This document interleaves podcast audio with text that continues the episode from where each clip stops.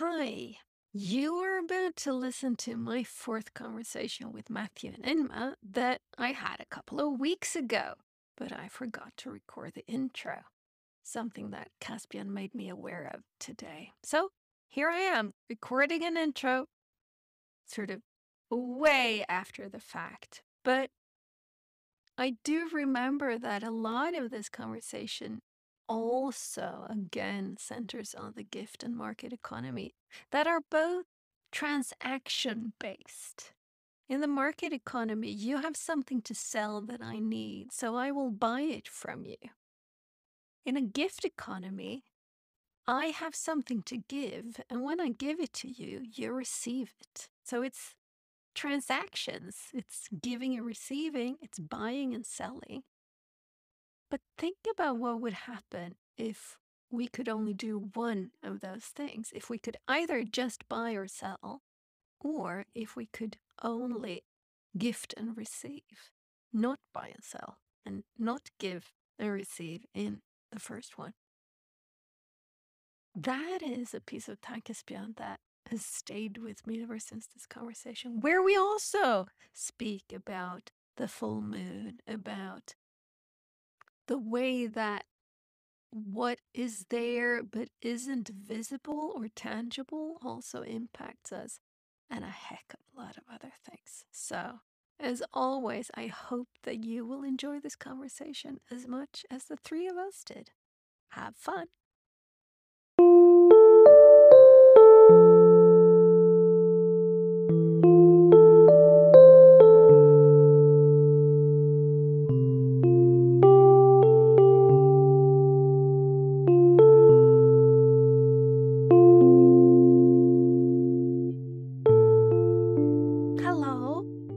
Hello. Sorry, my Mm. lighting is a little dim today. I, I lost a bulb apparently overnight, so I'm I had, I went shadows. up an hour ago. I went up to lie down on my bed, turned on the, the bed lamp, and it said poof. So Mm. I had to go fetch a bulb. So maybe it's the full moon. Might just be. the full moon or Mhm. something. The wolf wolf moon, isn't it? the wolf moon, yeah. Yep. Or, or the or the werewolf moon. I'm I'm not Yeah. sure. I've been hearing about werewolves lately, but yeah. Me too. Yeah, because we're recording on, it's the 18th of January today, right? yes, Yes. So all day long. all day long. But by the time this is out, it'll probably be like the next full moon or something. Wow. Mm. Because it's probably a month. Um, so, how are you?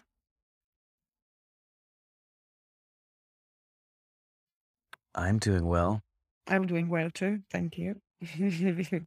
How are you? I'm doing well too, but I yesterday I I um I canceled stuff right, left, and center. Uh, already Sunday evening, I felt that mm, I can't do therapy with Dominic in the morning because we had therapy just on Thursday. So just having four days it, and something. So it's like, oh, I should, and this, that, and the other thing. But I wrote to him and said, no, ah, because I have a busy week. And then so that didn't happen, which was good. And then I had a work meeting and I had a work meeting, and then I was supposed to do choir. And I thought, mm, I shouldn't know, it's not choir time. So I didn't go to choir. And then I had the first guitar lesson for the for the semester and because it was supposed to be last week, but then one of us was in COVID quarantine, this, that, and the other thing. And I went, I have a headache and something. So I texted and said, Could you guys meet up and just call me and I can sit from here and join you by phone? I can have the sound on so I can hear you, and then I don't have to have the sound on so that, you know, because it gets weird. And there's thumbs up from that. And then five minutes before uh, guitar lesson, my oldest texted and said that her roommate has gotten COVID. And I met up with with or rather, that's not true. He's she said my roommate has symptoms that might be COVID, but there's no test to be had for, you know, a week or something because everybody's getting it at the moment. So it's like, hmm. I met Alex the night before, so it's like, okay, maybe I should, you know, there's a reason for staying home. And then I listened to um the Chani Nicholas astrology app. They do the the general um like the astrology of the week, which is, Yeah. you know, it's it's interesting. I really enjoy it. There's a lot there. And she starts out by saying, You need to treat yourself with kid gloves today. And I just went, Yes. It's like validation of sorts. There was something there. I knew I was supposed to. And it just really felt good to have to have done that without somebody telling me, without me saying, oh, I shouldn't because I don't want to be a nuisance and a bother and, you know, mess up other people's schedule. And this, oh, I can get in such a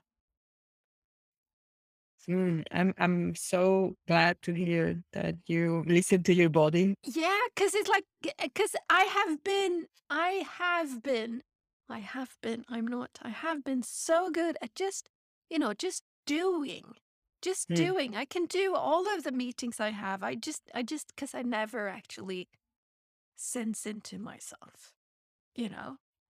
And it's like, I am actually sensing into myself and saying, no, I don't want this right for whatever reason. And I don't eat, and I'm also practicing not saying, I can't come because.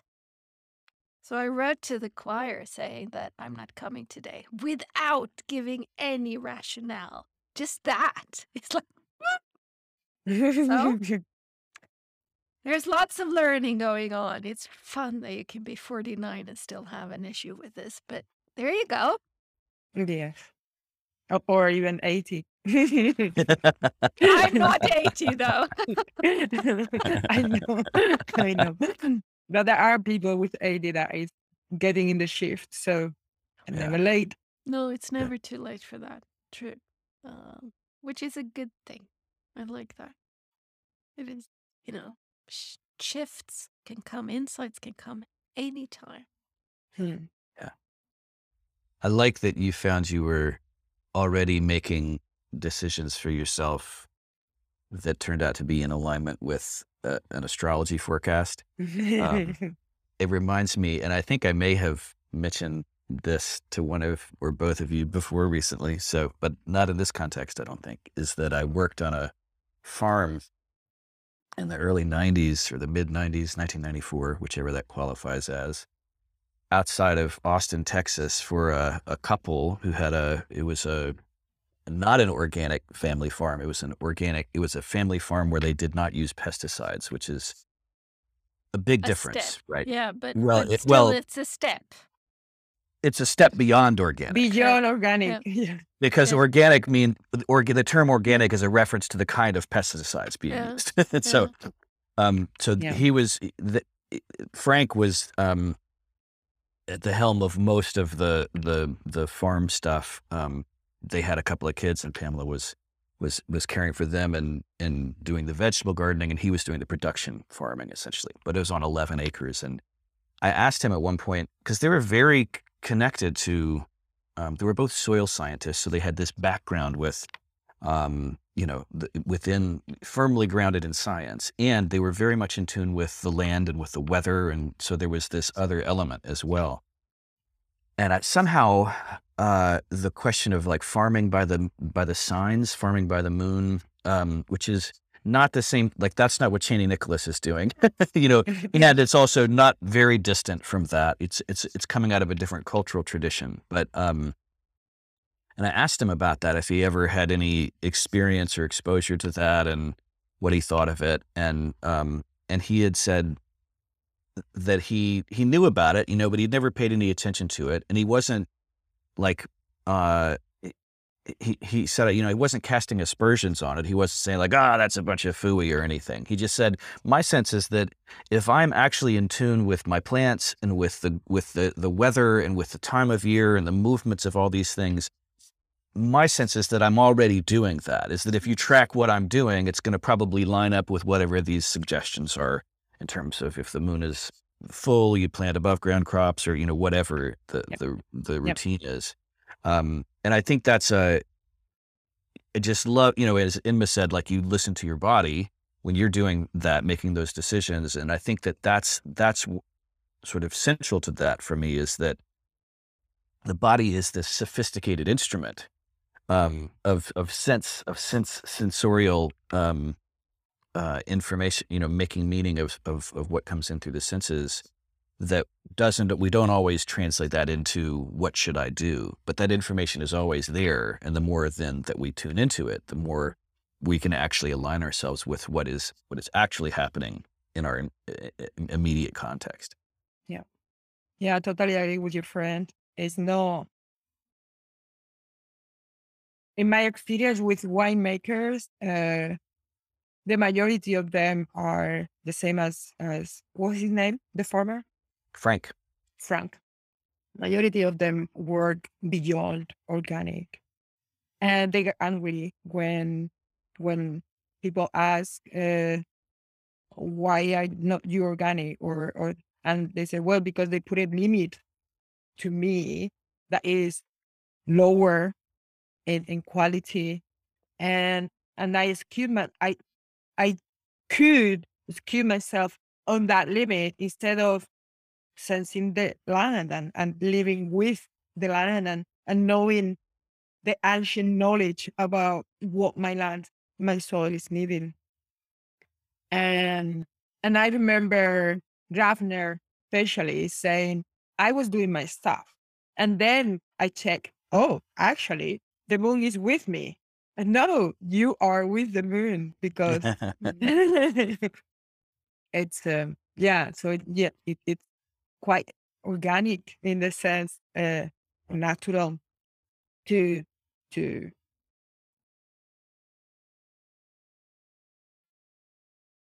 I don't know, co-regulate. that's fascinating to use that term in that Yeah. context. that's brilliant. Yeah. I think that's accurate. I mean, it's I mean, it's it's the moon is co-regulating with every part of the planet that moves.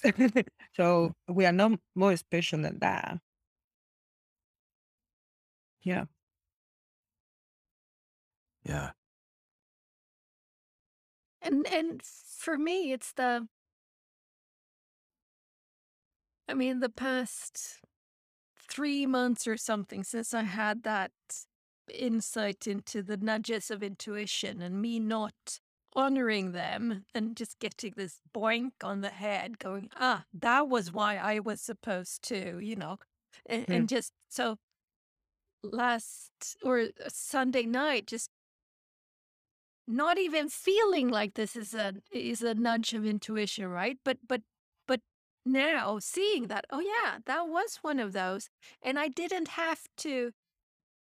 I didn't feel the need to go up and analyze it, and and you know, is does it make sense? Doesn't it make sense? Do I need to justify it or make? You know, there's a Hmm. rationale for this there, and and and I think that's the aspect of it that for me is the freeing one. This is Yeah. where I don't have to, like I said, I can send a text to the choir without having to.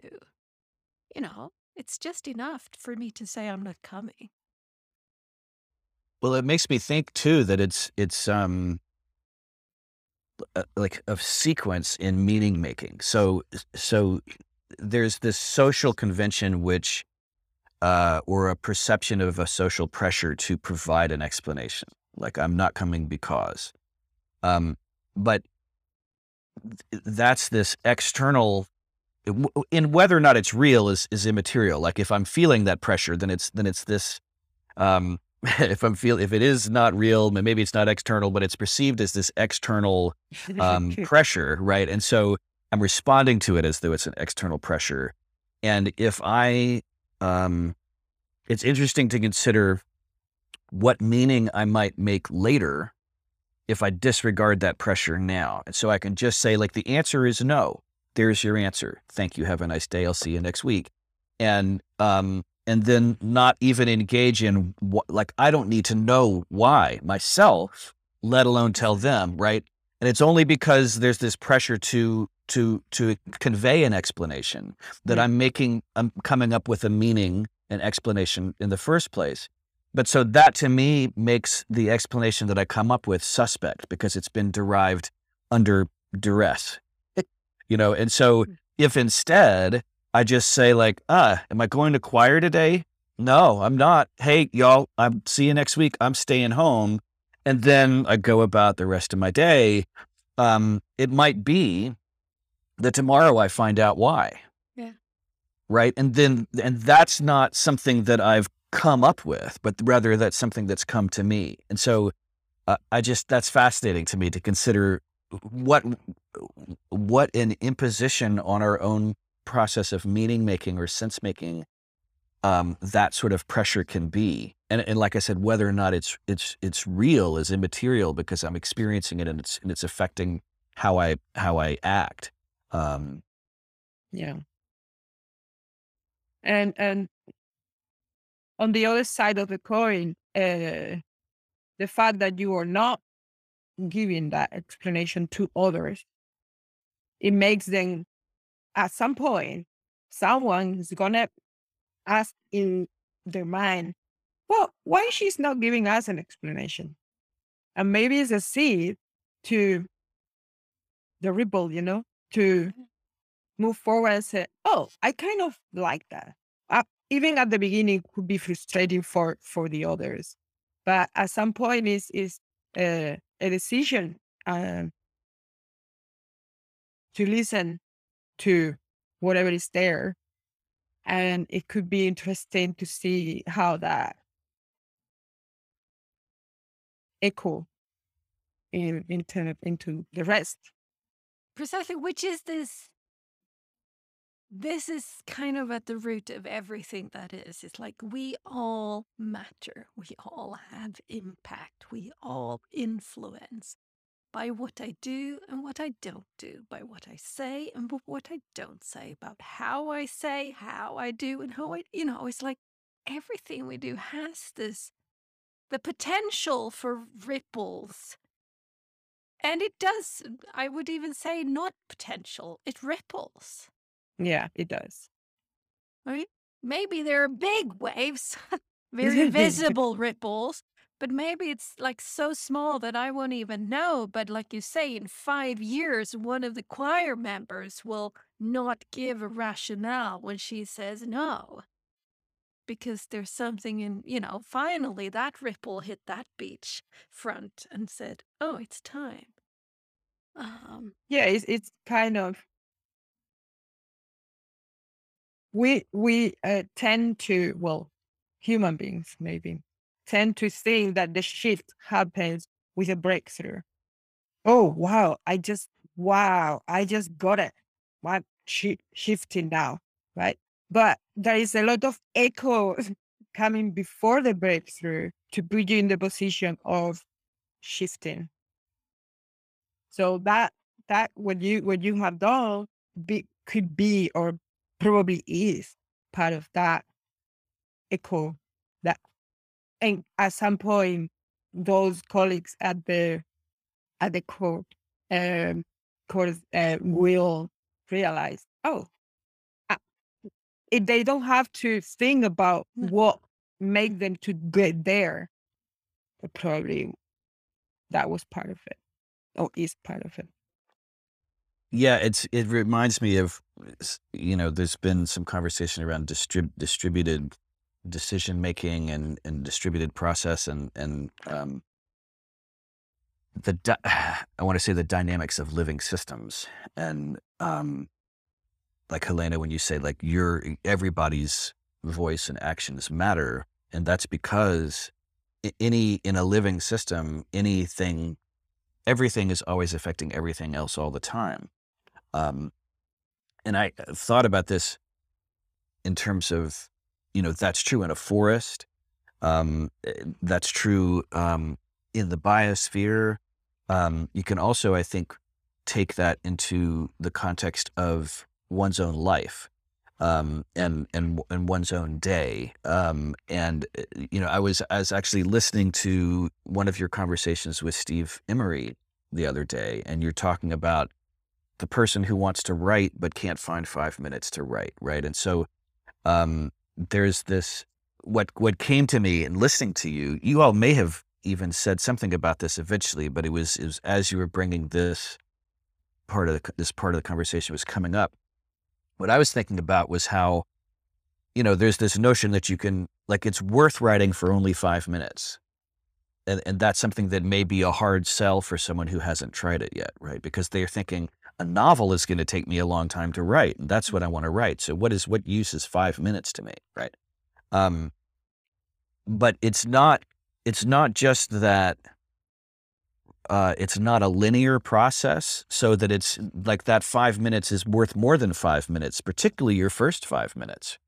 And um, it's not just that it's exponential as opposed to linear, but rather that it's complex and that um, if if I have never if I want to write a novel and I've never written before because I believe that I, I don't have time, there's also identity staked in that, and there's all, there are all these other aspects of, of, of my perception and my relationship with my context, uh, both internal and external, in terms of identity, in terms of my daily schedule, in terms of all these different things.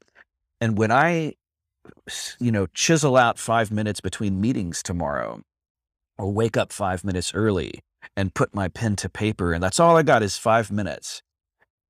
The day after that, like I've just become a writer first of all and and and also everything that happens after that is now influenced by that action i've taken that action and that that has an impact on every interaction i have with every other person i encounter that day and we don't you know i'm not saying it has this it's not like what's happened to you you uh, did you just become a writer this morning like it's not going to be like that but this is that we have this i think misperception that if something isn't glaringly obvious, it doesn't matter.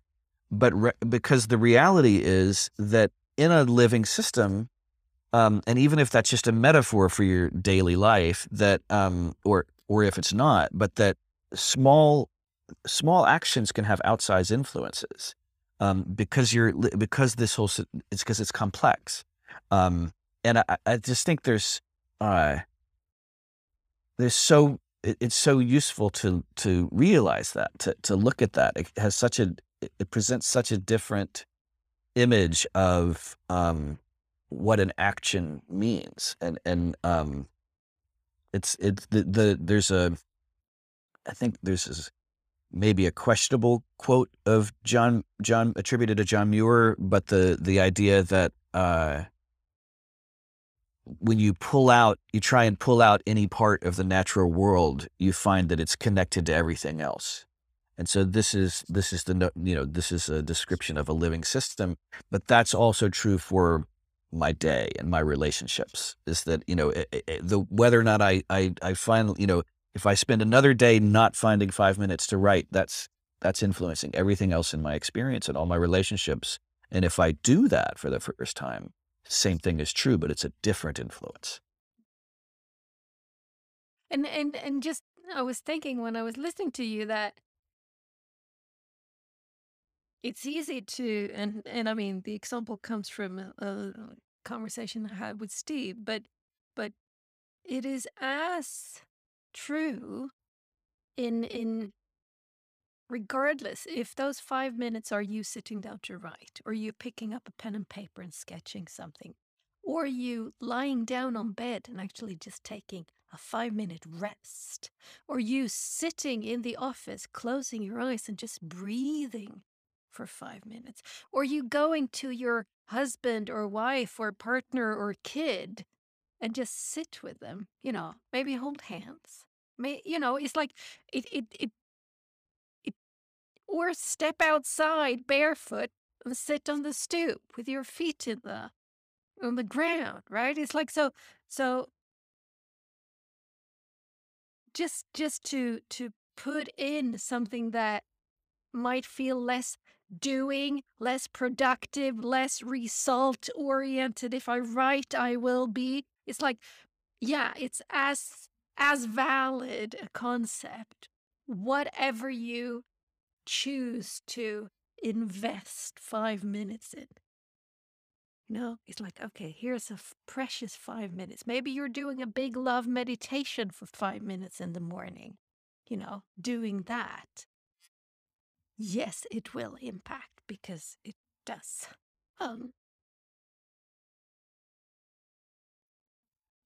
or you give a hug for five minutes and you become a, a hugger.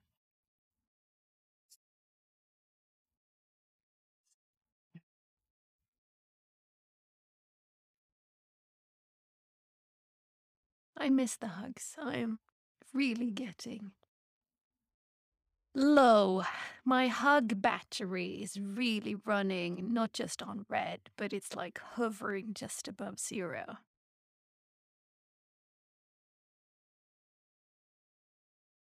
Which is not a good place for a hug battery. It should be way up there in the greens.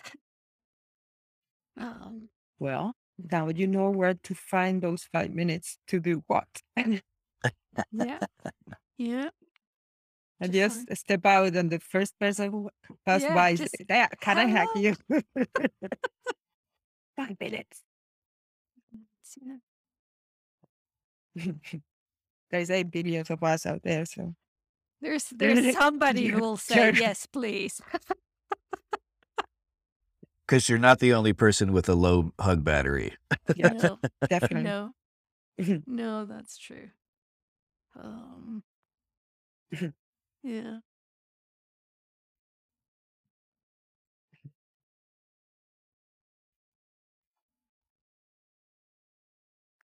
Well, it, it's. Uh, I want to try and make a connection here. We'll see if this works or not. But that, uh, thinking about the idea of what what wants to happen, and where where we were where we just were before before the hug question came in.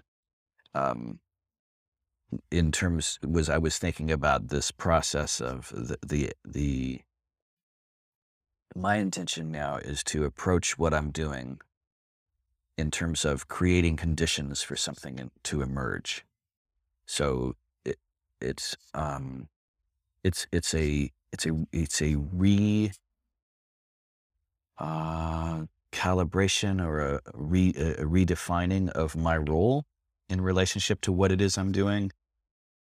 And I'm a, uh, my sense is that I'm, I mean, I'm intending to be distributing agency beyond myself and personhood beyond myself and, and autonomy beyond myself. So that, you know, Carl Jung writes about uh, a work of art having autonomy.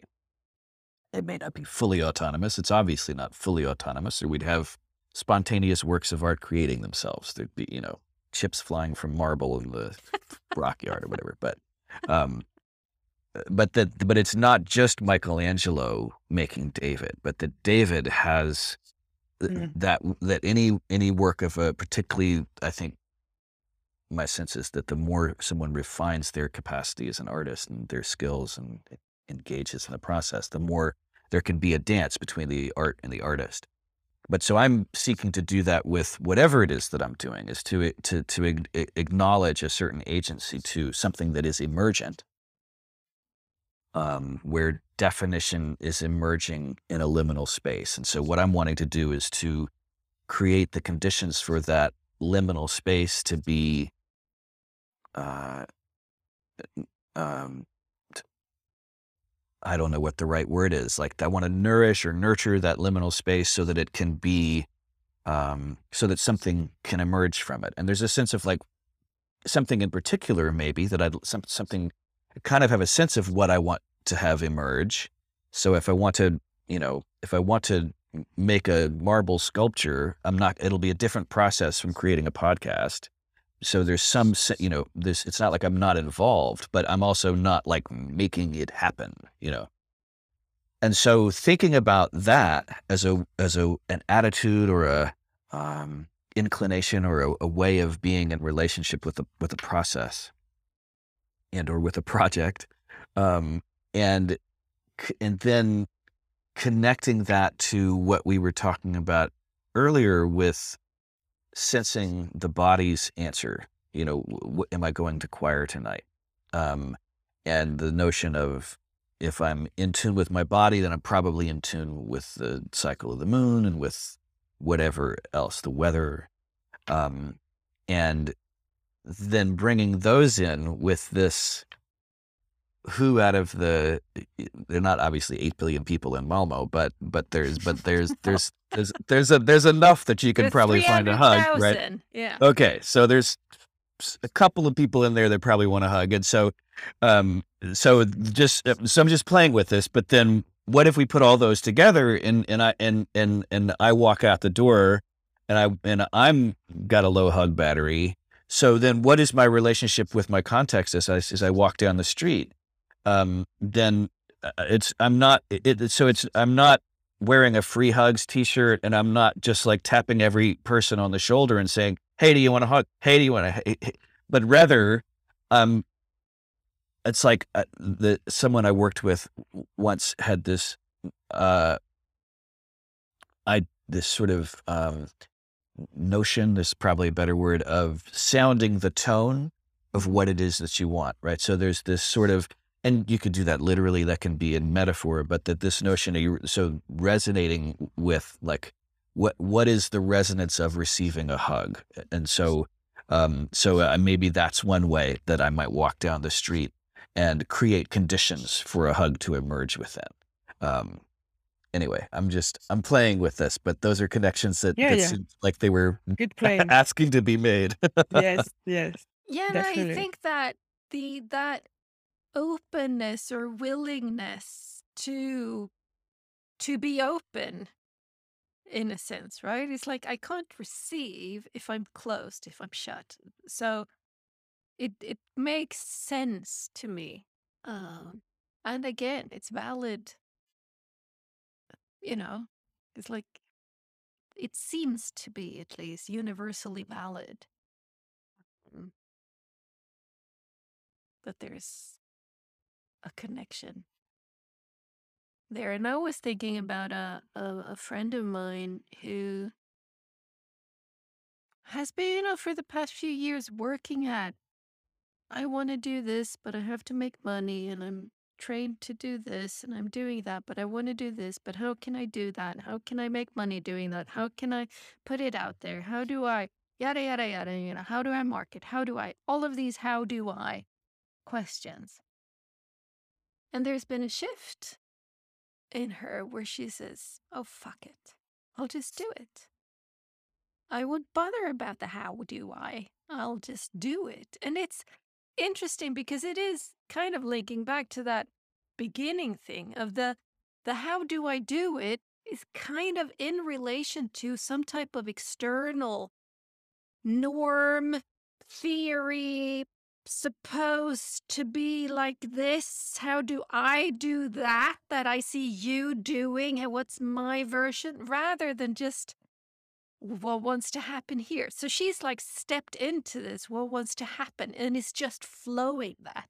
And it's quite liberating to to read her posts, to see how all of a sudden her being in the world just has, like you say, there's a totally different tone to it. There's a there's a there's an energy that she's transmitting that is totally different from this. Ah, am I doing it right or am I doing it wrong? Should I be doing this, that, or the other thing? Or I really shouldn't, but want to, but how? You know, that gives off a completely different energy. Mm.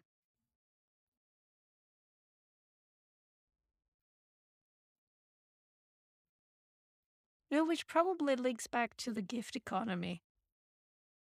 I'm thinking again, maybe that's one reason why that works. Kind of because, uh, you know, that's the energy of it and energy will flow. Um, if I kind of barricade myself and put up all of these walls against it, yeah, no, it won't work. You know, it'll have a hard time working at least, put it that way. There's a necessary uh um I'm having a hard time getting the words I want this morning, but there's a there's a there's a necessary re- relinquishing of control Hmm. to step into the gift economy.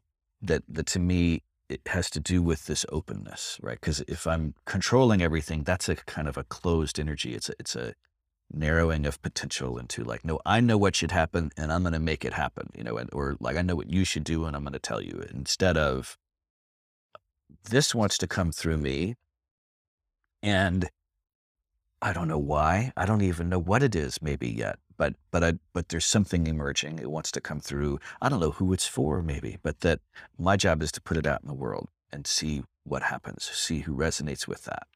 Um, there was well, there's another direction I could go with that, but this is um, let's let's sit with the the, the gift economy for a minute because I think that's really I mean, one thing is just I'll, I'll just point point to one thing is that this this I've been interested in this notion of being outside or inside of convention Mhm. and the gift economy. I mean, my experience is that the market economy is the convention in the West and beyond the West now too. Of course, I mean maybe all along beyond the West too, but certainly that's my context is the West, and so the gift economy is not you know, it's pretty much outside of the convention, the the the, the dominant convention in the West, and so there's uh there's some interesting stuff there, I think, as well. But Mm, okay. I have the feeling that the gift economy is this connecting the dot. Okay. It's these hackers that are all over the world, right? And the only thing, because it's not noisy, because we don't realize when it's happening that is a gift. I think it's more pervaded than the market economy. I think we do give more than buy or sell, right? Mm. It's just we don't put it the etiquette, the label that, oh, I am right now making give economy. I am in this process of is the meta the metaverse. the meta process of give economy is not as clearly shown as it is the market economy. But in any given day, I bet you there is more people giving and receiving than buying and selling. that's a great point, Yeah. And I- it points to the the the power of a of a frame, right? Because I think that this is this is what I've just been bamboozled by that you've just opened my eyes to is that the I mean I've been working with this bamboozlement too, right? As I've stepped into the gift economy, it has shown me, oh, I've been Yep. living in a gift. I've been in the through. If I look at my life through a gift economy lens, I've been closer to thriving than I've ever. I've been inc- increasingly thriving. But if I look at my life through a market economy lens, I'm an abject failure. And what you know, so what's real? Well, I mean, depends on what lens you're looking through to a certain extent. And but I think about when you say that, Inma, I think uh, like what comes up for me is two scenarios. What would happen if A or B? What would happen if um, everyone on the planet stopped buying and selling things tomorrow? Mm. and then that. What would happen on the planet if everyone if everyone stopped giving and receiving So two Exactly. different options, right? So Right. what would be what would be a more favorable outcome? That's right. That's right. And I what mean- would be the most impactful? You say that in English? Impactful. Impactful. Impact, impactful uh, outcome or or Yeah, yeah what would be the impact of those? Mm, Both would be a disruption. yeah, yes. definitely. And and in a sense, if I just kind of step into that first one, there's no buying and selling, and then I step into the other one, there's no gifting or receiving. My sense is that stepping into a world without gifting and receiving is much, much closer to me. That is like on my naked skin. That is personal. That would be felt like really felt on my in my personhood because how the fuck do I then relate to my to my my kids to my neighbors to the choir members to my friends it's like I I, yeah, I was I won't be able to do anything It's you like- won't be able to leave. You I won't be, dead. able to precisely it's like precisely it's like ah so that one is really really close whereas the other one more has me out the other scenario of, of there is no selling and buying more has the the sense of there will be external uh, structures crumbling it Hmm. will fall down the the shopping malls and the factory you know it's like a a, a a crumbling of sense, but it fe- it doesn't feel like it's on me. It's not my person. It is something external. Yes, it will impact everything, but I will be able to continue Live, living, Yeah, yeah. like you say, Inma. Uh, yes. Yeah. yeah. Well, and we've been talking about this as though the only people are humans. Right? Yeah, So That's right. so right, if we consider Error. all the other people on the planet who are have never picked up on the market economy, like trees, like fungi, right? And so one, if we stop all the the buying and selling, nothing changes in the in the ecology of the world. But if we stop all the giving and the receiving, life itself ends, Yeah. right? And and and that's I mean, this is a thought experiment. We're not, of course, proposing that we try either of these, but it's a way of of of parsing or of, of seeing, you know, what's actually present all the time, and how those two lenses. Uh, I mean, I guess my sense is that what one one lens is clarifying and the other is uh, um, distorting. Mhm. yeah, like one one lens is real and the other one is not. Yeah. or and or e- you know and or even one is a lens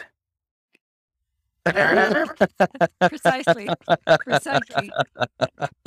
Um, i mean i have this i've had there have been moments in my life where i've encountered a way of seeing things that really has felt like a, a falling away of a, an obscuring lens you know and uh, we had a when I was growing up, we had a kaleidoscope, and it, the way that the kaleidoscope worked was there were all these like shards of broken colored plastic or glass inside of it. You'd look, aim it at a light source, and you could rotate this hmm. one end of it, and you'd, it would change. But it was the image was you'd see the world through it, but the world it was like you know a funhouse mirror, but not a mirror. So you're looking through this this lens that's distorting everything, and then if you put that down, then you see the world.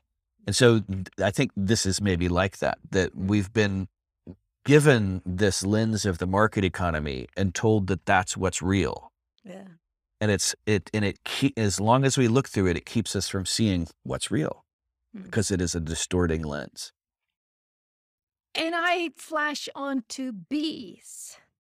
Like there's so much conversation about bees or pollinators, maybe we should say, but but like the general public, I think bees kind of signify they're the number one pollinator, even though I'm not actually sure that they are. There are so many pollinators out there, but but I mean bees where the the horror scenario that that goes around is this thing if bees were to die, you know, this whatever the virus is called, uh that goes around killing off beehives um you know, in a year or two, like you say, in my life is gone. It's like the life that we know is is to such a large extent dependent on that type of pollinator. Wind is also pollinator, but and I've been I've been like you know, stepping into and out of that question for probably well probably ever since I I you know I I'm a biology I have a biology major uh right? So probably for the last 30 years ever since I started at the university I've been looking at this and you know there's there's uh, a great book by a Norwegian author called Maja Lunde I think uh, about bees that is just excellent and it's like a it's now and it's a hundred years in the future when there are no bees and, and just every human on earth is basically a slave bee because we have to be the pollinators ourselves. It's just really fun. Not fun, but it's a good way to shock the system. But thinking about it in this context, It is the market economy buying and selling stuff that I believe is the cause for a lot of the problems that we see in bees, for instance. It's pesticides, it's monocultures, it's, you know, all of those things that we are so good at doing really doesn't sit well with bees. And and just plowing, because that means that all of the the the bees that live in the soil are like my house is destroyed every season, right? So if we were to shut down that, whoa, happy days. Bees are back in business again. And again, thinking if we were to shut down the gift economy side, okay, we're effectively saying not just bees, but bees also out of business. Okay, everybody knows without bees, there won't be you know, 99% of all of the crops that we are dependent upon is in modern society, they're just gone. Right? People, we know that. 99 was me. I made that up, but you know. So it's fun to kind of put that perspective onto these different aspects and realize that.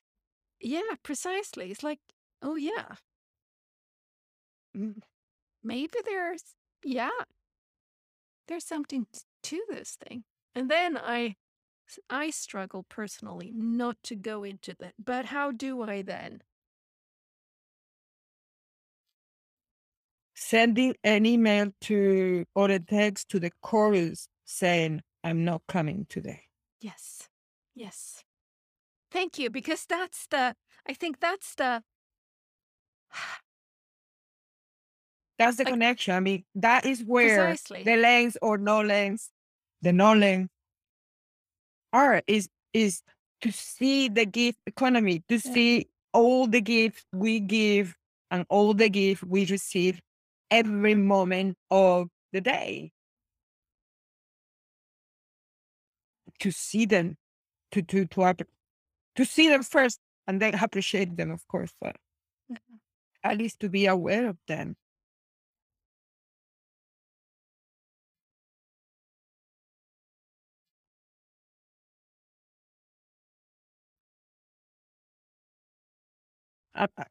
Yeah, I think it's impossible to live, to be a living being without the gift economy.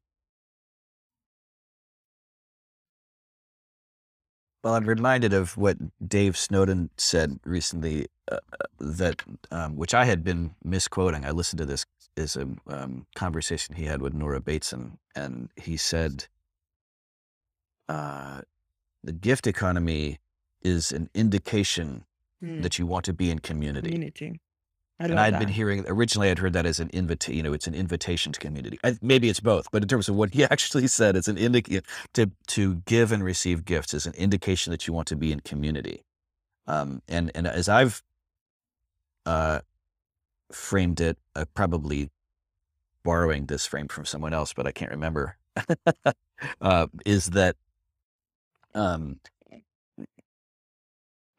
the in uh, the market economy where we keep track of Mhm. of of the numbers and who owes who what.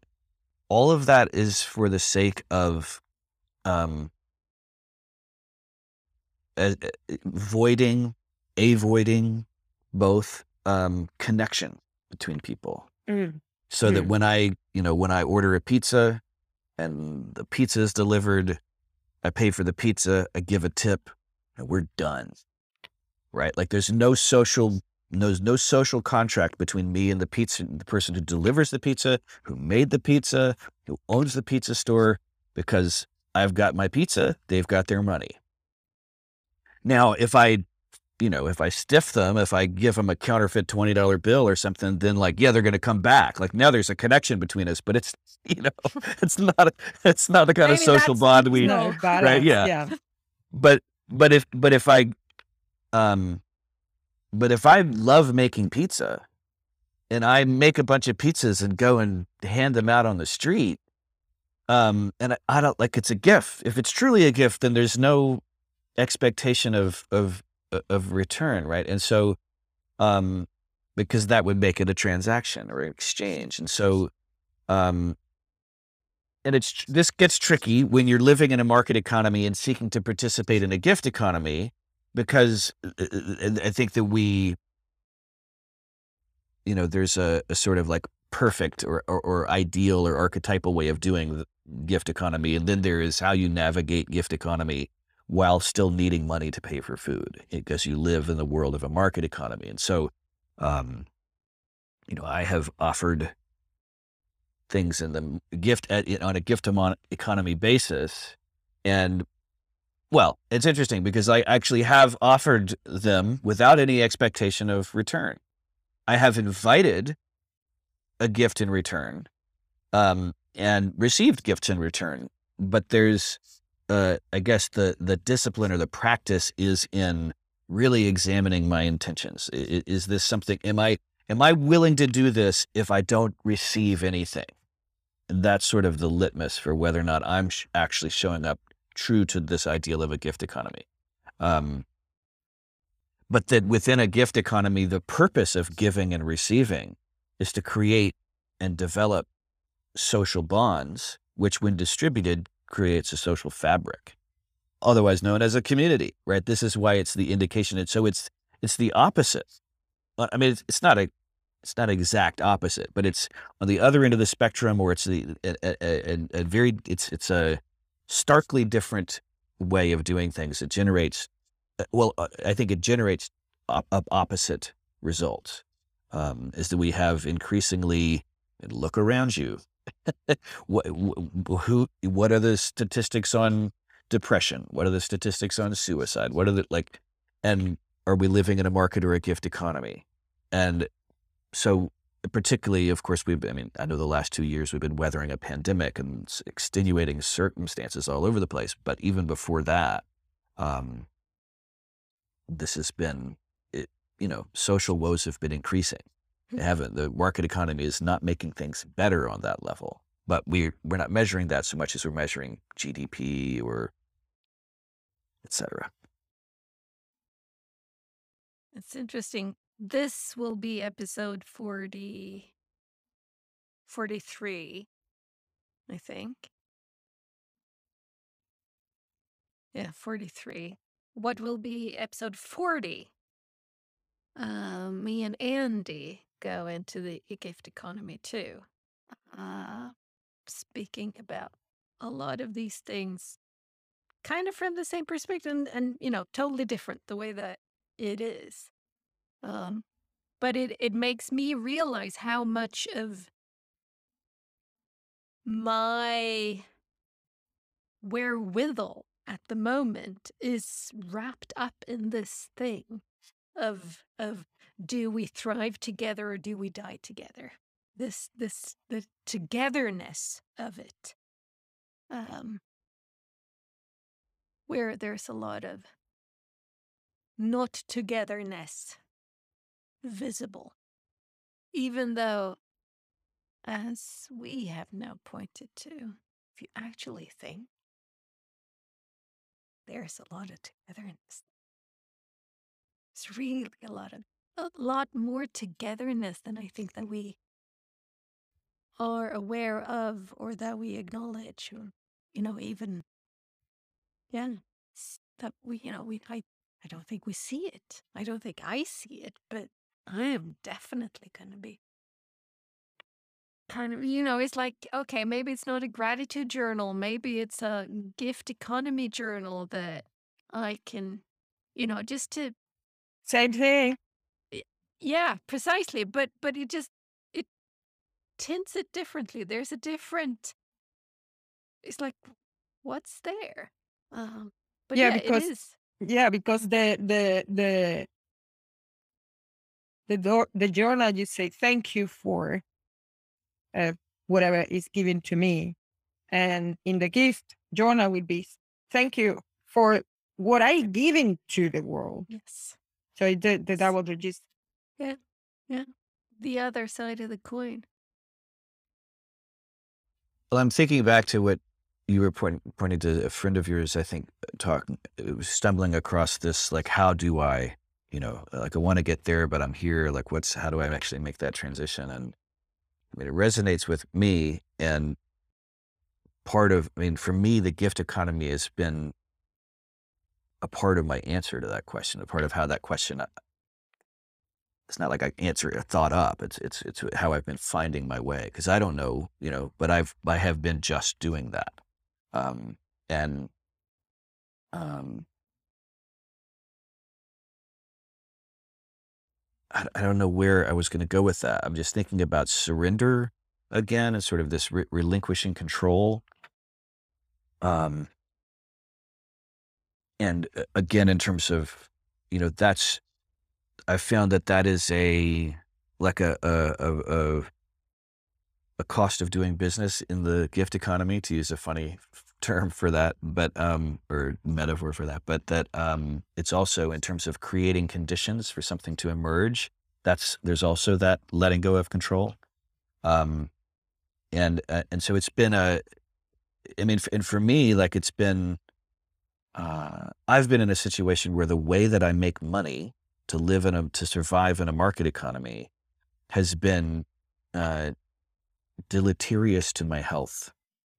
Um, and uh, I won't go into the details of that. It's kind of nuanced. It has because of my trauma history and all sorts of various things, but that's been the situation. And so I've needed to escape this way of, of, um, making a living, which, which I can't remember who it is now who recently I was finding who were pointing to that as an, an obscene term. Um, uh, okay. and so, yeah. And, and, uh, um, so there's been a particular motivation for me. I've had a need to escape this, and and it's uh, moving in the direction of the gift economy has just been what has been most resonant. Um, and does I can't say it makes sense because it because I'm still like from certainly it depends on whether or not you're looking through the market economy lens whether it makes sense. Of course, it doesn't through that lens, but um, but I've just been engaging in this way of being, this sort of uh, baseline process of, of of just showing up in the world and giving what I have to give. I remember that when I was working my my my most difficult job as an employee working for a company, um, the language that kept coming out of me was about, um, you know, I was talking with a, a sort of a mentor in that context who who was asking me like, "What is it that you want? Like this isn't working. What do you want?" I was like, "I want to be able to give my gifts to the world." And and and I feel like doing this work is preventing me from doing that. Um, and I'm just doing it to keep food on the on the table and a roof over my head. It's a it's a nightmare scenario, and that's always generally been my experience in the market economy. Um, but what I've been doing is like I don't know how this is going to work, but the pandemic has been a useful disruption for me in that regard, so that it, what has made the most sense is for me just to focus on giving my gifts to the world and to to give them like you know i mean you will be getting a bill for my appearance on this podcast elena just to let you know but that um, i mean of course i'm joking but if we didn't have a gift economy like i mean this is we wouldn't be having this conversation if we stopped giving and receiving right? But this is not a market economy context and um, that's been true for my creative work that's been true for you know all of these things and I still don't know. Like I'm still not making. There's still, uh, uh, I'm still having to rely on a market economy gig to put food on the table, um, and I'm still moving away from that. And so something's going to have to give at some point, and I'm just surrendered to. I'm doing what it what feels like I'm what it feels like I'm supposed to do, um, and uh, and I don't know what's going to happen. I can't know what's going to happen. I can't make it happen. I'm. This is again creating conditions for for something appropriate to emerge. So when you say relinquish control, what do you mean? What does that mean for you?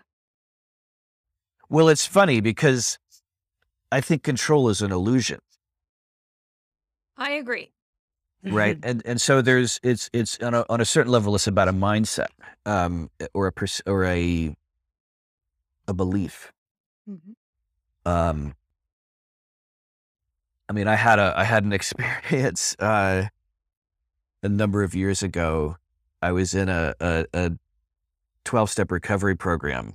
Uh, that I'm I no longer participate in that particular program, but uh, I met someone in that context and was having a was en- engaging in fellowship with them and and um, talking about this idea of turning turning things over to one's higher power, which is the term that's used in that context, generally speaking. Some people say God, some people say somebody else, something else.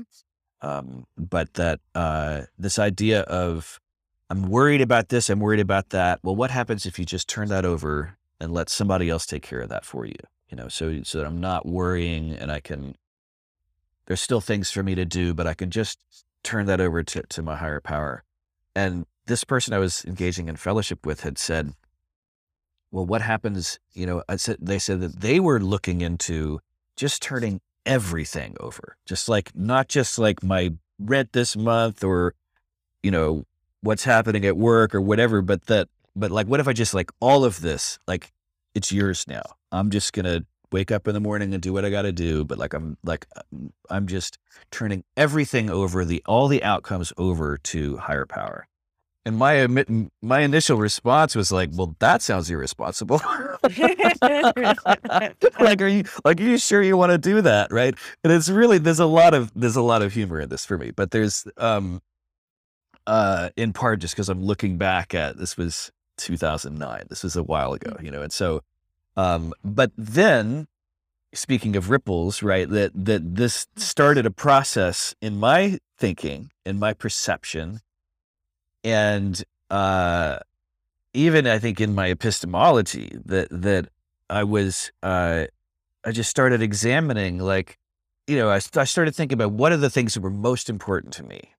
And um, what would happen you know what does it mean to turn to re- let go of control of an outcome?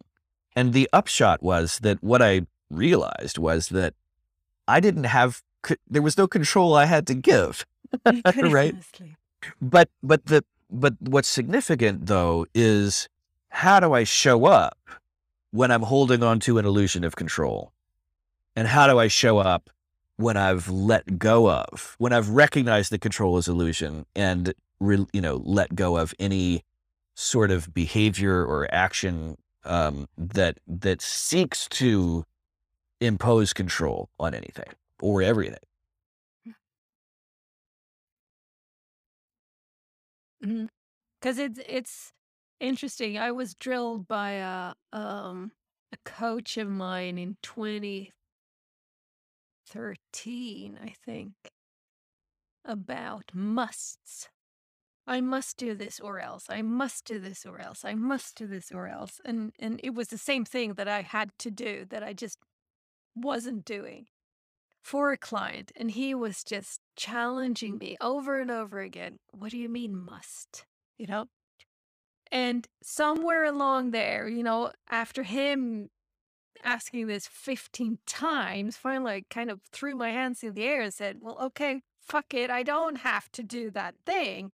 And just woof, the sensation that came with that was was quite something. But a lot it is linked to this aspect, this notion of control, which for me also, I have also come to the insight, the understanding. It is my knowledge, my knowing that control is an illusion. We think we can control things. It's like I can control now that my hand lifts this pen up. Yes, absolutely.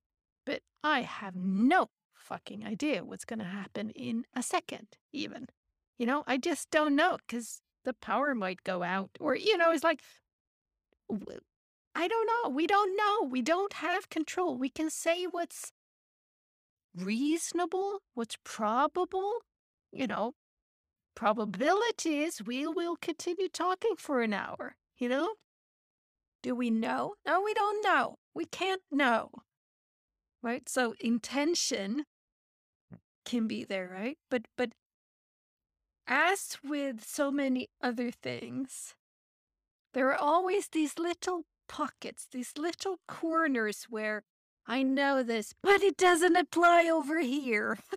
right? It's like, oh yeah, money, this, that, and the other thing, and you can be this relaxed, but over here, or how we influence each other, yeah, that's all fine and that. But me and my mom, you know, it's like you always have these personal exceptions to the rules. It's like, sorry, but there actually isn't any personal exceptions to principles to principles of gravity. There isn't any personal exception. I don't have a harder time with gravity than you do, Matthew. It's Uh, like it doesn't apply, you know, because unless there. unless unless you're an advanced practitioner of transcendental meditation. Yeah. But uh, that's a, sorry. I'll, I'll shut up. Yeah, or if you're in a rocket ship going, you know, away. It's like, okay, yeah, but those aren't, it's like, it's not a personal exception in a sense, right?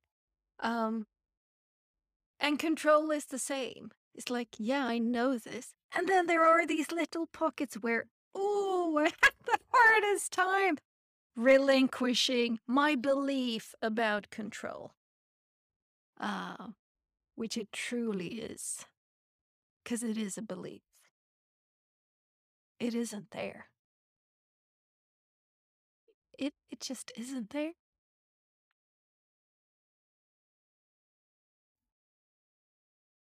Define control. what is the uh, what is the etymology of control? I wonder. because you, you it's is control that you decide to breathe i- that you are breathing is that control No, because I actually breathing is kind of tricky. I can control part. I can control parts of it.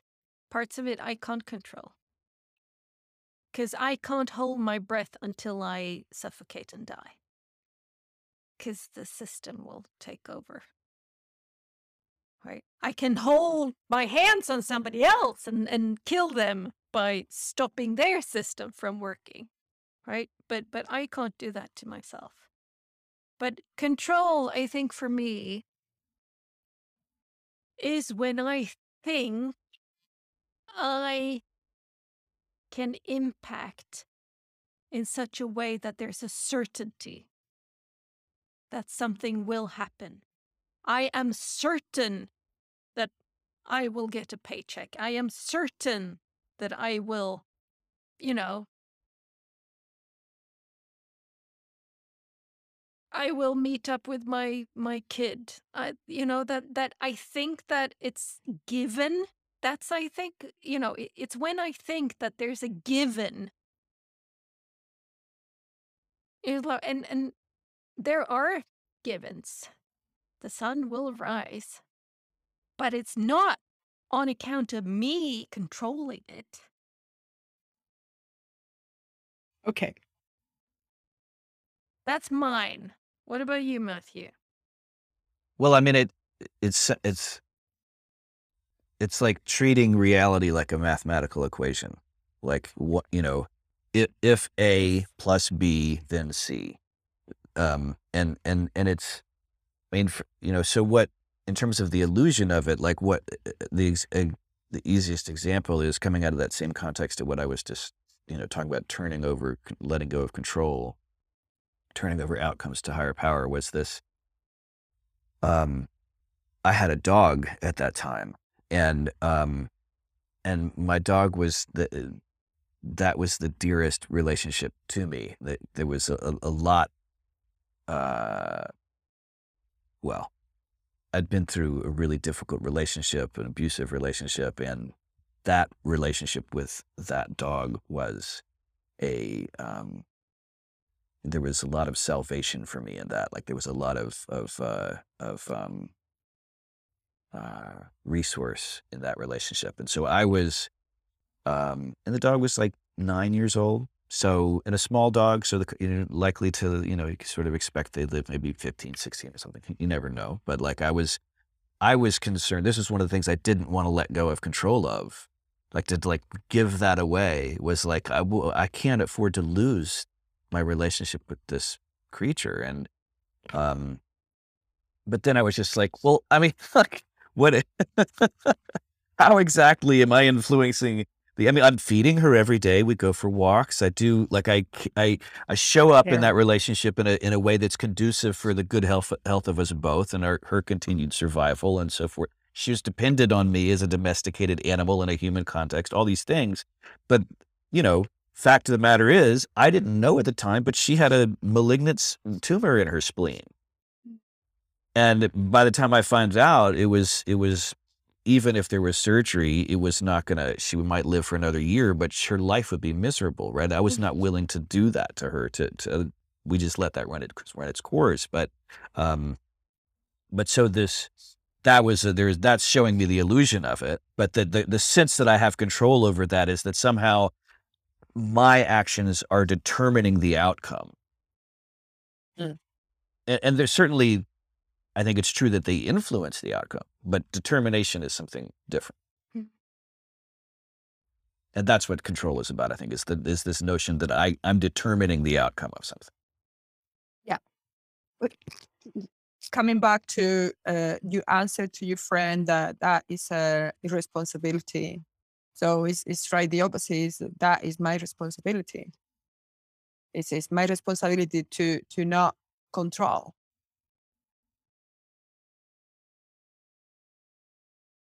That's the way I see it now. Yeah. Absolutely. Well, it's interesting because I was thinking about, uh, you know, how, you know, uh, um, Helena, when you asked me about control, um, so I've already had this epiphany about control as an illusion, right? I, I- I know that, but I'm using language that gl- that glosses that over. That that that um, Yeah. you know, it, it, it, because and that's what I started thinking about is is that in order for us to open this up, I have to explicitly. We, we have to define control. I tell my my epiphany story. I, uh, right. So why is it that I'm using this sort of dumbed down language? That that I'm using this this language that that presupposes control is possible. Because if I'm saying I want to let go of control, that there what is implicit in that is the notion that I have control to let go of, right? Which was that was what my epiphany was. But what's interesting to me about it that is why why do I use that language that way? And for me, the answer is because I'd never get anything done. Because I'd have to exp- this what we've just had, what we've just opened up in this conversation. I would have to have that conversation with everyone. I would have to explain this to everyone. I mean, not everyone, everyone, but generally speaking, this is something that people, um, quote unquote, don't know. There's a belief in place that control is possible, and that's part of the cultural surround. That's that's the um, part of the the the collective belief system that's generally speaking invisible to us. Um, and so this was uh, that belief being made visible to me is the process that I described. And what does it mean to let go of control? Oh, I don't have control. Um, but that that was, uh, I mean, I don't know how much of that was my own construction and how much of that was received opinion, how much of that was just what the, the culture provided. And I was just like, okay, you say that's the way it is, so it is. Um, but I think that's interesting that, you know, and so, and so then it's interesting too, is, is that helpful?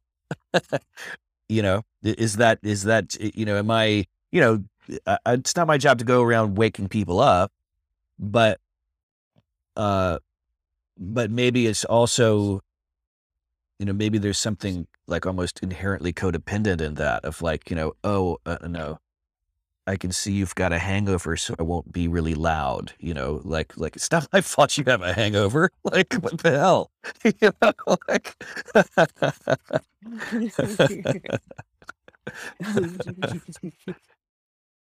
but I mean, it's this aspect of, of of the language and how it can both be very very helpful and dupe us totally. It's like I have another one of these insights I had kind of along the, the same period of time as the, the must and, and control thing is this fact that you can't make me feel anything. I make me feel by reacting to you, which does not, again, I have to say this every time, does not mean that I condone you being an asshole. You know, that's not it. But if you are, it's on you, first of all. And I still have choice. I still have agency of how I respond to you being an asshole. Right. And I, sh- I want to, so I, when, when it comes to, no, well, hmm, no. For me, it's rather just being like using language in such a way that I don't paint a false picture that I don't say Inma, you just made me angry. I say, I got really angry now. You know? Okay. Okay. Just so so that because again, if you listen to music, we've had this conversation, I think. It's like you make me happy, you make me feel whole, you make me everything, this, that, and the other thing. It's like, no, I do when I am in relation with you. And and your point here, Matthew, to the word control and relinquishing control, kind of the same thing. Is there a way to actually not use that, those words, and still convey the same thing, but coming from this yeah. more correct, I don't know, way of, of describing it or, or pointing to it in such a real? sense that yeah. precisely that is like it's actually more accurate in a sense because it is, you know, comes from me, this, that, and the other thing. Um, but yeah, relinquishing you... control, when it comes to control, I'm like, because it's easy to shift from you make me angry to I got really angry now. That's an easy shift, even though it's taken me quite some time to rewire myself. I think I very, very seldom blame anybody else for what I'm feeling anymore. Um, but when with control, it's like, how can you, how could we, could we come up with a, a way to, to say this that has the same kind of, that, that more accurately portrays what it is that you're pointing to without duping people or without confusing people so that nobody knows what the fuck you're talking about, because that's not very helpful either.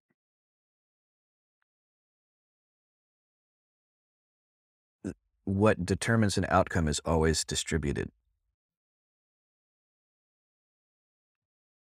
Come again. okay. what does that mean? At least in the context of a of a living system. Mm. Um, what are we going to talk about today? Who's who's in control of what we're talking about? I I, I mean, I this is I'm coming at this sideways. I, I know, and I'm not sure, and I'm not sure where I'm going, but that that that stand. I'm just thinking in terms of acknowledging the illusion of control is is is is on is like the threshold here. Um, and and I'm gonna adjacent to this is what you're when you're talking about responding to people, and it can get you can get into sort of a circular thing with control in terms of interpersonal relationship, um, right? And and the um, because there are ways of of manipulating people that involve saying what they want to hear, and there are ways of manipulating people that involve yelling at them or threatening them or whatever. And so there's many different ways that this can happen. There are these sort of what look like passive means of manipulation, which are actually quite active. They're just very well veiled, right? And they may be even unknown to the person perpetuating them, but that that nonetheless the intention is an intention of manipulation, and that's what actually control. happens, right? Control. So, um, but that in terms of you make me angry, I like that you say I got angry because you didn't say I am angry.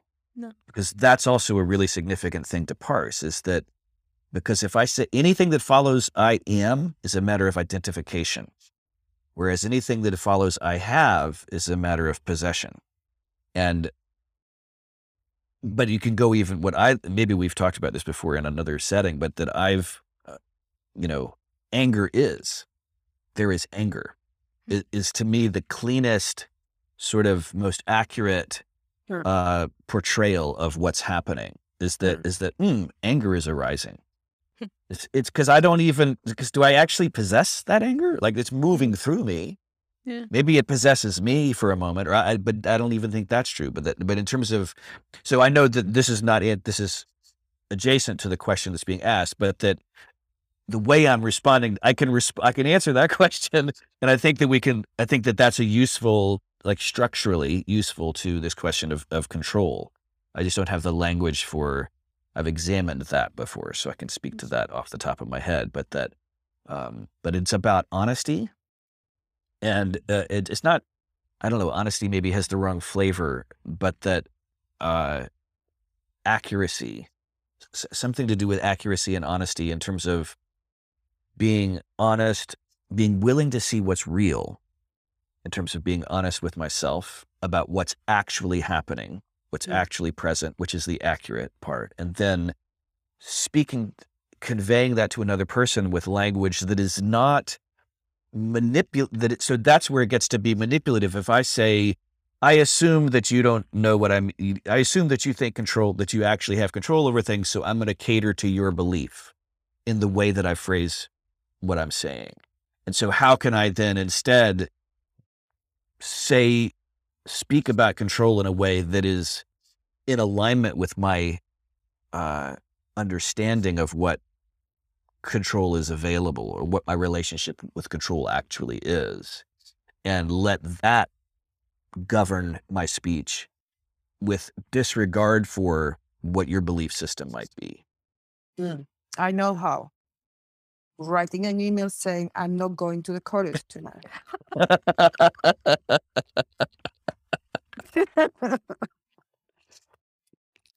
it's there. It's the same. I think. I think we are. It may be a part of the path, but it's part of the process to to get to to being aware.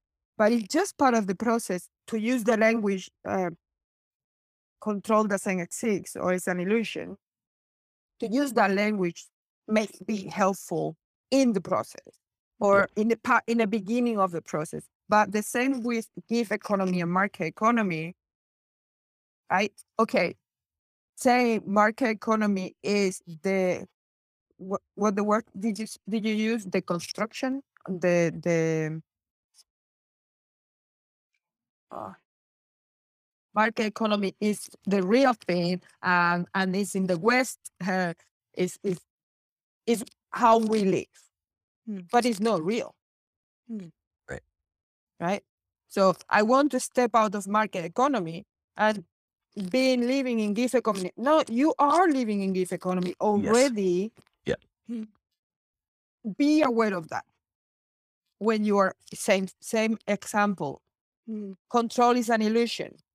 Okay, you can use the word if, if you if we want to at the beginning of or to to Yeah. to to uh, at the beginning of the journey to be aware of that.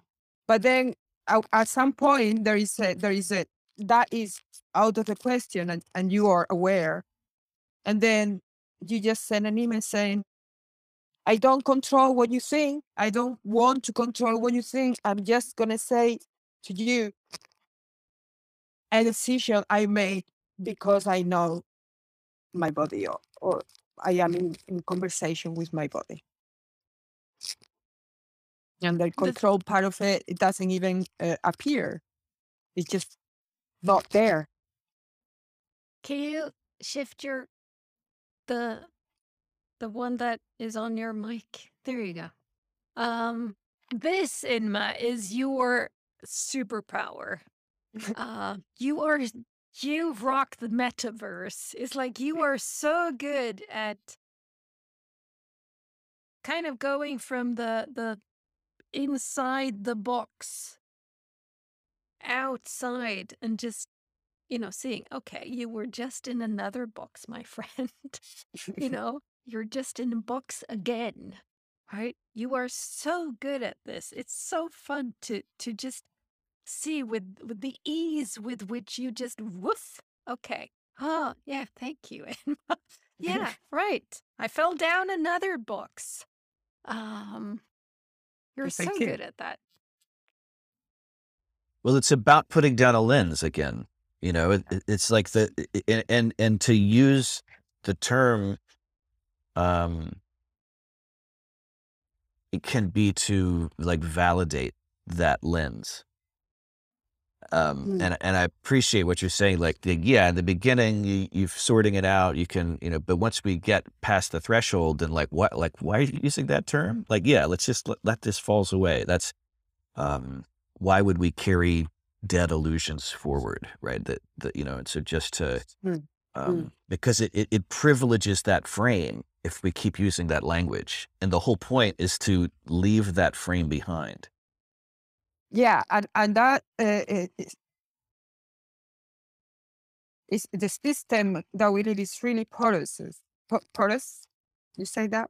Like the the the the the, membrane is not uh is porous, and uh that is organic, right? We use the word organic as we use control. Oh, it's brilliant. We have so many organic farms now. They are converting more and more and more. Well, actually, you are just controlling. So uh, it's subtle, but it's everywhere. So when we when we try to delay, it- it- we were uh, at the beginning we were we were like uh uh, how the how the ripples the echoes the yeah we are in that phase still that we need those things. We need to say control is an illusion. We need organic farms. We need yeah we are there but the idea or or, or the, the journey has to get out us out of there. The same as the journey is gonna is gonna not has to is gonna get us. Realizing the gift of breathing. In and out. And giving and receiving maybe 24 hours a day. Right? That realization it has is our is where we are going and that's gift economy but again it is part of, of the process i think uh, what comes to mind is is demonstration. Um, it- this is uh, like a, just another angle, but or, or maybe another way of saying what you're saying. I think it is is that um, like don't tell me, show me. Um, like ra- rather than let's talk about market economy versus gift economy, like here, this is for you. you know, um, and uh, right, and and that there's uh, because on a certain level, in the same way that using the language is carrying the frame forward, so is having a conversation about the language. It's like, you're smart, you can figure it out. Watch this. This is how I do it. Yeah. Uh, You know, and I feel like that's I'm a kind of uh, encouraged to see that. I, I think that's what I've been trying to do increasingly. Although in this conversation, obviously, I'm talking about control and market economy and all that, but that in my life, in my larger frame of my life, that that's what I've been. Um, I didn't decide to do that, but in the same way that, like, you, you, Helena, you realized you were in tune with the astrology forecast, like you just were doing it, and then you discovered, oh, I'm doing that. It's the same sort of retrospective Mhm. awareness of it, but that Mm. um, there's something uh, I don't know that to me to me that seems that's simple and straightforward and clean or clear and and and um, there's no uh, it's sort of stripped of all of the uh, uh, uh, accoutrements of the old frame like all, so in, instead of um, because there's also this sort of if i'm acting like i need to convince you of something i'm giving you power. I'm- I'm, saying you know i'm saying that right i mean that's in the equation Another of my way relation of controlling, no? yeah, exactly. Yeah. And so, so what if instead I'm just like, well, this is the way it looks to me. Like, it looks to me like this is the path. So I'm going to take this path.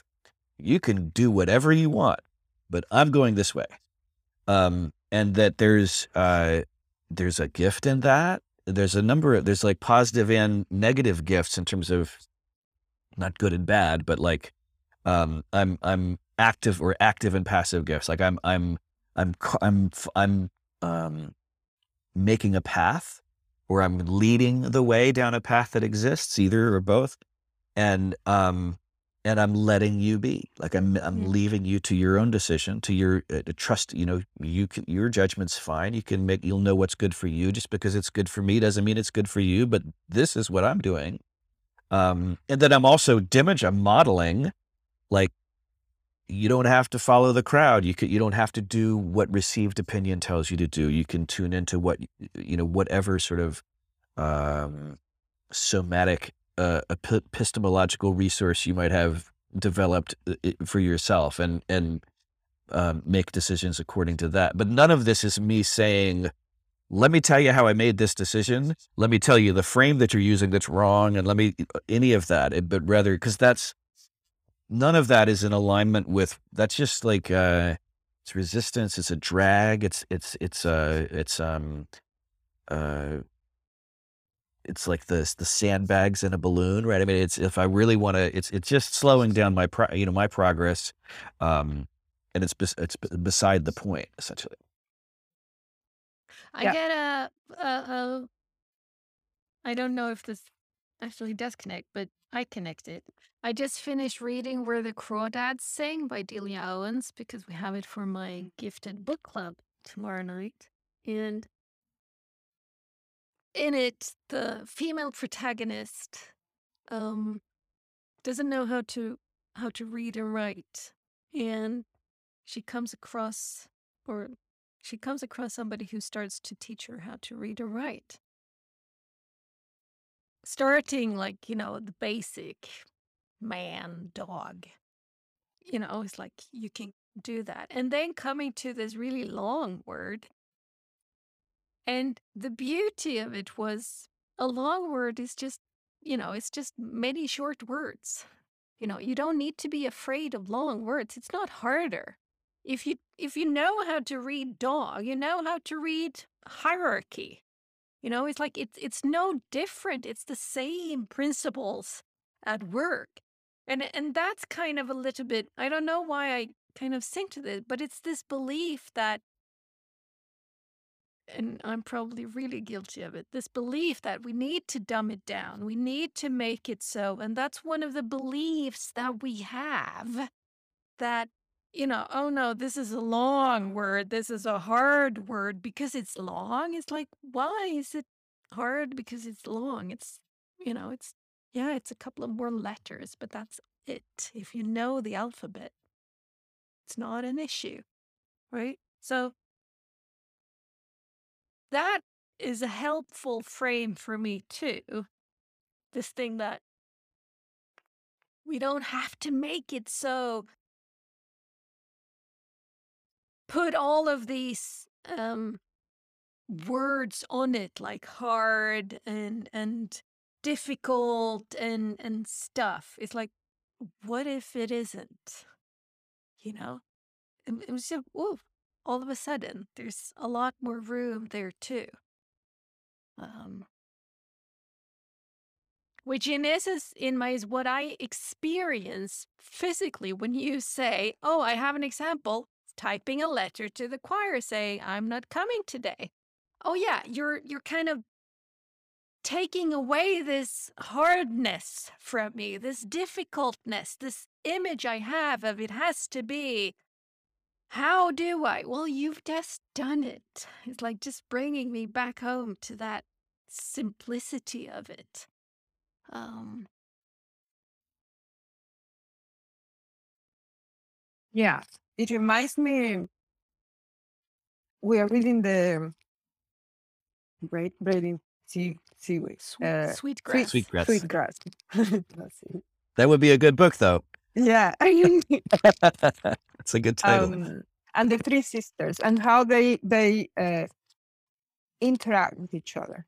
And there is a moment the uh, uh, she, she's um, talking about it's not like the beings is telling the other two, "Oh, I'm gonna help you here. I can help you. I can help you here." Or it's not like the the core is saying, "Look, because I am this in this form, I can help you there." It's not none of that there is not that relationship of of telling of telling the others of telling precisely. the other the relationship is i'm doing my job. And i'm doing my job and i'm doing my job. And it happened probably because evolution got us here much before men were talking about how to do things. Men and women um it, it happened that three of us together we make a hell of a co- of a community. team, Yeah. a hell of a team so and and the three of them has different gifts and the three of them use their gifts. It's the only thing they do they use their gifts right? So bringing that to us when you were saying matthew i don't have to tell you follow me through this path. I just going to do my path here. I'm going to walk it through. And and you can follow or you or, or whatever you want. There is a part of that that i i have that my intuition tells me that it will work when everyone is aware of their gifts. Mm. when when everyone is able to recognize to to know their own gifts. And then and then when you walk your path you won't have to tell the person what with me because that person will be work, walking his or her path too and the synergies and the community and and the system the living system will work. Mhm. but meanwhile i'm not i i'm not i don't the the trans the transient path to that, I don't know if because my my body tells me don't preach. I I I, I more than that. I I uh, I had a I I I have a son, right? And I followed that principle of not telling what to do to my son. When he was a since he was born, I many people around me were like, "But you have to because you need to t- show him, tell him, teach him," and I'm like, I don't understand that, right?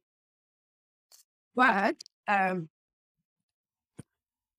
it's it's it's uh, complex. It's simple. It's for me. It was simple to make that decision when he was born. He's another person. He's not me. He's not part of me. He's another person. So I don't have to tell him what to do and how to be David because he is that, right? The system that we live mm. in makes that relationship much more complicated because because we tend to because the, the, the culture tell us to do that to tell them because you are the you are the adult and and- and that's the culture. And then make things complicated because then we forget that okay so is he me? Is i, I am him? Um, and in which point there is a rupture there that not natural because it's when when when she goes to university or when she goes to live with another and then there is that rupture there. Well is that natural? Is- we don't know that because we are not we are complicating things that are more simple. And at the same time there is a complexity in that in that simple thing that has to do with how difficult it is to say thank you every time you take breath Mm. that's the complexity the complexity of the awareness of the doing it of it of, of the doing your gift. That's the complexity in it. Once you realize that and then that is the complexity is part of it it's simple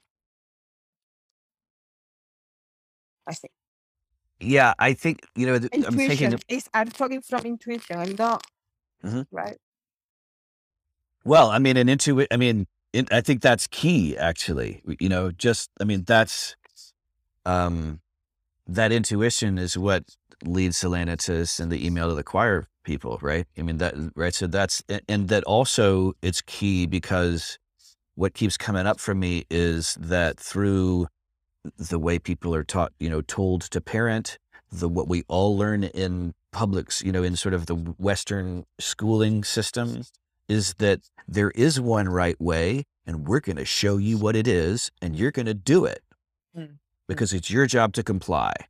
And this is this is consonant with the top-down hierarchical structures of Western culture, and it is antithetical to the bottom-up distributed way of being together that nature shows us in every setting um, whether it's an individual organism or an ecosystem or the biosphere. And um, because if uh, because if we if there's only one right, if we if we pretend or we believe, that's probably a kinder way of saying it. If we believe uh, that there's there is one right way of doing anything, and then we make everyone do it that way, well, we're either right or we're wrong and things are either going to go perfectly or all the way to hell.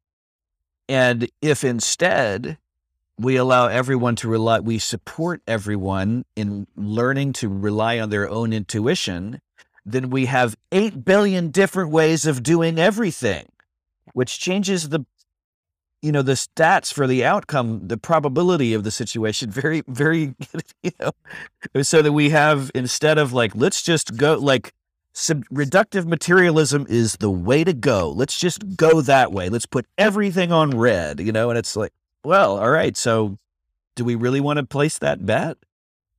Where has placing that bet brought us?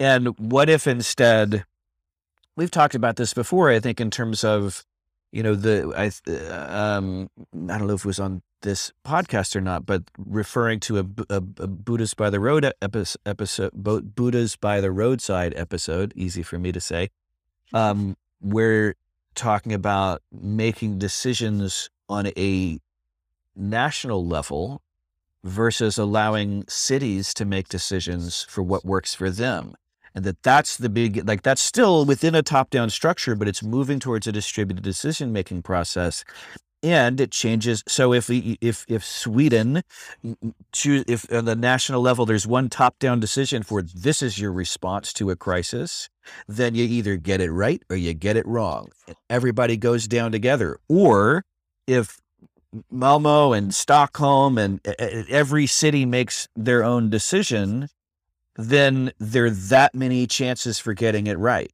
And and and it's one it's not none of nothing's ever one size fits all.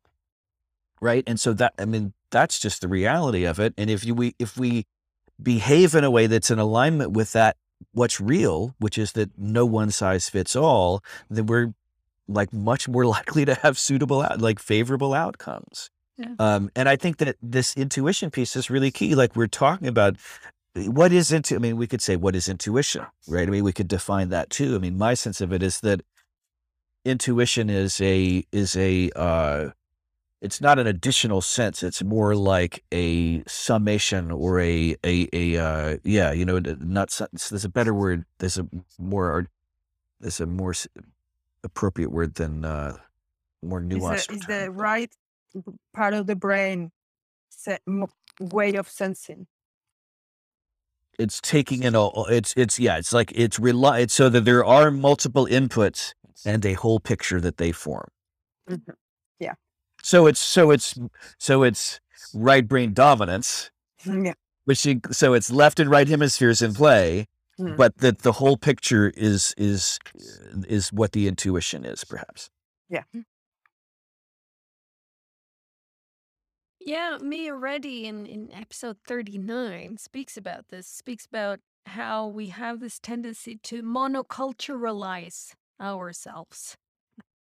You know, and, and you can look at it from within a family, within a, you know, the neighborhood, the city, the nation, the company, the organization, the state, you know, Europe. You know, you can, we do kind of tend to go down that route because maybe it plays into the belief of control. It feels like it goes very much hand in hand with that aspect of the way that if I perceive the world as something that I can control, just having one set of rules makes it so much easier, right? If everybody does the same thing, much easier to control. Um, like you say, it's also very, very um fragile. It's fragile. Mm. Yeah. You know, having the 8 billion intuitions be around is like, oh, now we're talking anti fragile. It's like, because mm. there's going to be a few among those who gets it right in the sense that, okay, this is what in this situation actually gives the most benefits. That's what right is, right? And we learn, yeah, like the mycelium. Spread, see, ten. What, uh, what, what, how, how. Yeah. Oh, okay. Here is the best way. Mhm, Yes. mhm. Yeah. Yeah. yeah, I think, I think. What I'm trying to to to see it as there is no bad guys right? There is there is something that started and have evolved here or has evolved here in the sense of giving giving away your okay, I'm gonna use the word your control, your responsibility. my responsibility of breathing, my responsibility of, of if I move this hand, I'm moving the air too, and I'm aware of it. I can control that. My hand, I control my hand. So giving away those two, responsibility and control, in order to make my life easier, I don't have to think about it. I don't have to be aware of my breathing. I can use my my mind to produce more for the system, for the culture to grow in that sense. But I give it to you because then I don't have to think. I don't have to not to think, but to exercise my awareness. And then that grows and grows and grew and grew and grew and grew with more. I'm not trying to be simplistic here. With more uh, things going on in the in the system, of course. Uh, we we have gone here. We have got here from there. So the way is the other way around. Let's take control and responsibility of me. And be aware of breathing and be aware of I'm moving the hand and be aware how how my decision of writing this email to to the chorus how it makes me feel be aware of that and, and listening and, and to that, to that intuition, to that. And see what wants to emerge from there. I keep thinking about fear. Mm.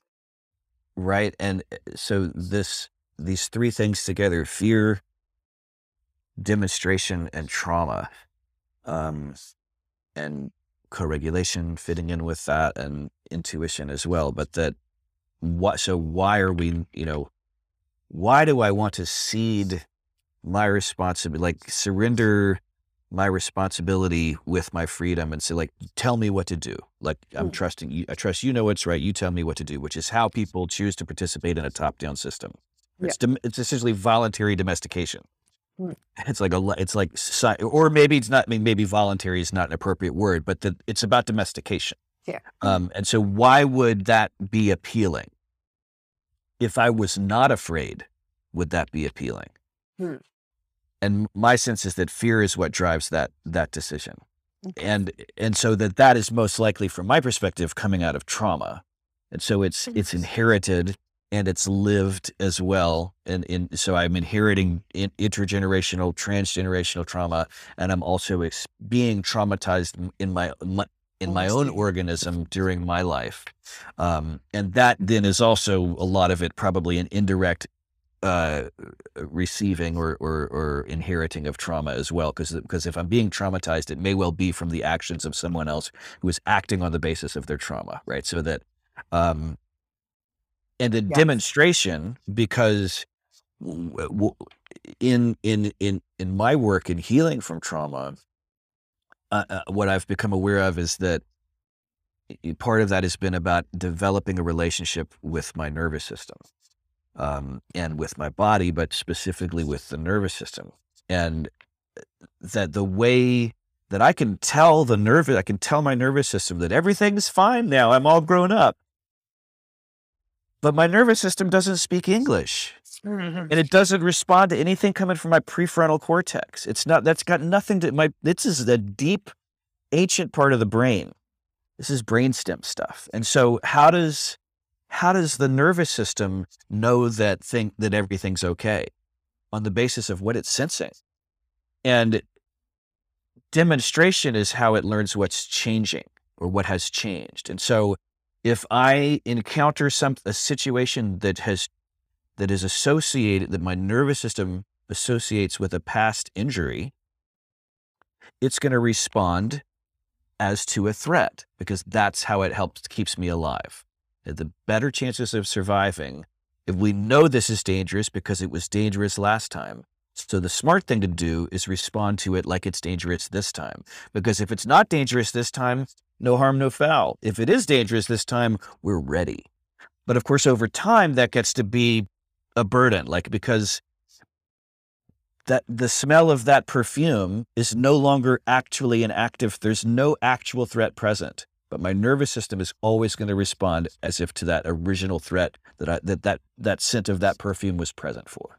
And so um, the only way that's going to change is that I encounter that same scent and the outcome and I and I and I'm able through relationship with my nervous system to negotiate a different response by lowering the stakes of danger and then the outcome is is favorable. That it, w- it turns out that it's safe to encounter that trigger without a re- without a uh, threat response. And if I can do that again and again and again and again and we do this by titrating that just a little bit at a time um, that then that's there's a di- the, that it's demonst- the nervous system experiences by that demonstration okay i can retire that as a threat trigger and behave differently. And so this is um i mean i that's a whole thing unto itself so i don't want to go any further down that road maybe but that i'm just thinking about how do we you know we're talking about crossing thresholds in this conversation right, right. so how, so that in terms of crossing the threshold that's something that comes into play and I actually think it is very helpful because when I hear you, I'm thinking about people with allergies, um, where sensibilization, where, you know, if you're allergic to cat or grass or pollen or whatever it is, it's like you can go to the doctor and get a titrated amount, tiny amount to start with, but every week and for many weeks you get this thing so that your your immune system, as it were, rather than the nervous system, learns that okay it's not dangerous. I don't have to go all in you know all hands on deck. It's fine. I won't die from this thing. And over time okay now i can breathe in air where there's cat or pollen of this that or whatever it is right? So and i think that's something that i think many people know so understanding that actually the nervous system works exactly the same way is very helpful. Because whatever it is that I fear, whether it be, you know, I've, I've seen so many parents terrified of their kids, you know, running out on the street. It is a fear that I have. I can learn to not respond as aggressively to that threat because chances are that you know, it might happen, yes, but it might not happen. And I can be more, Chances are know. that your son stops in every corner, check it out, and keep going running. Yeah. I, I experientially. Yeah, you know that. Yeah, precisely. It's like so. So, th- so it's. I think it is very helpful to to point at this again because I think we've pointed to this before too. Mhm. Um, and and all of my beliefs are the same. I would say it's like Mm. all of the beliefs I have are ways, or I've learned them, I've inherited them, I've picked them up in some way, and I can shift them in the same way that I can train my nervous system, in the same way that you can sensi- abilitize your immune system, sensitize your immune system, whatever the, the term is. Yeah, to ma- to make trust available for the nervous system, for the immune system, for Well, and I want to say, I'm going to object to the word train.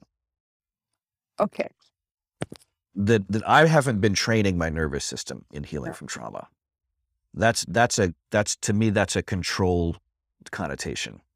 Um, I've I have developed a relationship with my yeah, nervous system in yeah, which I recognize its autonomy, I recognize its agency, I recognize um, it's it's a it's a it's an equal partner.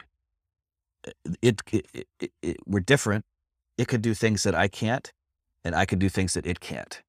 Um, and and that the way that that healing has happened is that that relationship has been developed and we have been negotiating and there is in that relationship and there is the trust has had to be developed and in the same way that it would be when you meet a new person, that all all of that, but that it's and it's not just a matter of respect and honor, but just of reality that um, again, that's sort of like the the frame of training is is a is, is illusory. I think, or it's the same kind of uh, uh, distort distorting lens, mm, that that we right. Yeah. Um. Yeah, because yeah, yeah, this is telling to this neighbor system, you now have to do this. That's training. Right. Right. Mm. When relationship, it it it comes, it is is become yeah. becomes right because i never told my i never trained my son to not run in the street or to stop every corner and check I, I it wasn't trained i trust him when he was born that he knew what to do so in my relationship with him when he wasn't running away still yet right I trust him that if he, in a way that he was learning on his own, the where he could go and where he couldn't. Like like I think we talked here about the the taca taca, I call it. We call it in Spain the the thing that you put baby in and walk. Yeah uh, we talked about in the our first episode. So yeah, I think so. That's I don't trust you can learn from yourself, and that's a way to to have to yell afterwards in the street. Don't run. Mm. I'm scared that you are running. Of course, you are scared that you are running. You even don't trust yourself that your son or your daughter is gonna. You don't trust yourself how can you trust her Yeah. or Yeah. him, Right. right? Yeah. So There's it demonst- it, it, it, it starts it starts with with with oneself first, and then when the baby is growing in the in the okay, it starts there too. The trust. How can not you trust in your in your baby growing in your inside you. You have to because it's the only one who knows how to do it. Yeah. Right? Well, there's demonstration in that too. It's a, di- a, different take on demonstration, right? In terms of modeling, right? Like that, that if I'm demonstrating trust in myself, then those around me have that, have access to that as a model. So if I have children, my children. And it's a perfect example of uh, pregnant women where society also tries to control to such an extent that you shame people because you're not supposed to eat this, you're not supposed to drink that, you're not supposed to do that movement, you must not do this, you must not do that. He's like, whoa. And he's like, yeah, it's just, mm. yeah, but, you know, again, we are that is a way of really training us into this learned helplessness that I think we see everywhere. Right? We are not helped to trust ourselves because the people who are supposed to help us don't trust themselves because the people who we're supposed to trust show them didn't trust themselves. And it's like somewhere somebody started this we don't trust ourselves business. Fear. And it's just precisely kept on rolling. And that might feel really, really hopeless. But again, you can step out of it and it is possible. And when you do, you heal generational trauma and you, I don't know, remove or reduce generational trauma, uh, coming generational trauma, at least not that aspect will be lesser, you know, because there's a healing that has been done. So it it isn't hopeless. Um yeah, that's that's another aspect of of the the ripples, the echo, the resonance. It's, it's not just that it's happening now here. It's how resonant with the past and, and how we resonate with the future.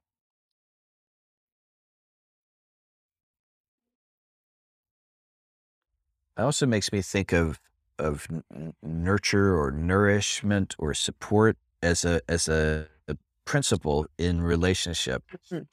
as opposed to which I associate more with the sort of distributed uh, bottom up decision making and interaction and relationship and action taking and all of that because the, like all of what you're i mean certainly um in terms of what you're saying with how society treats pregnant women it's not just that like male doctors are telling them that.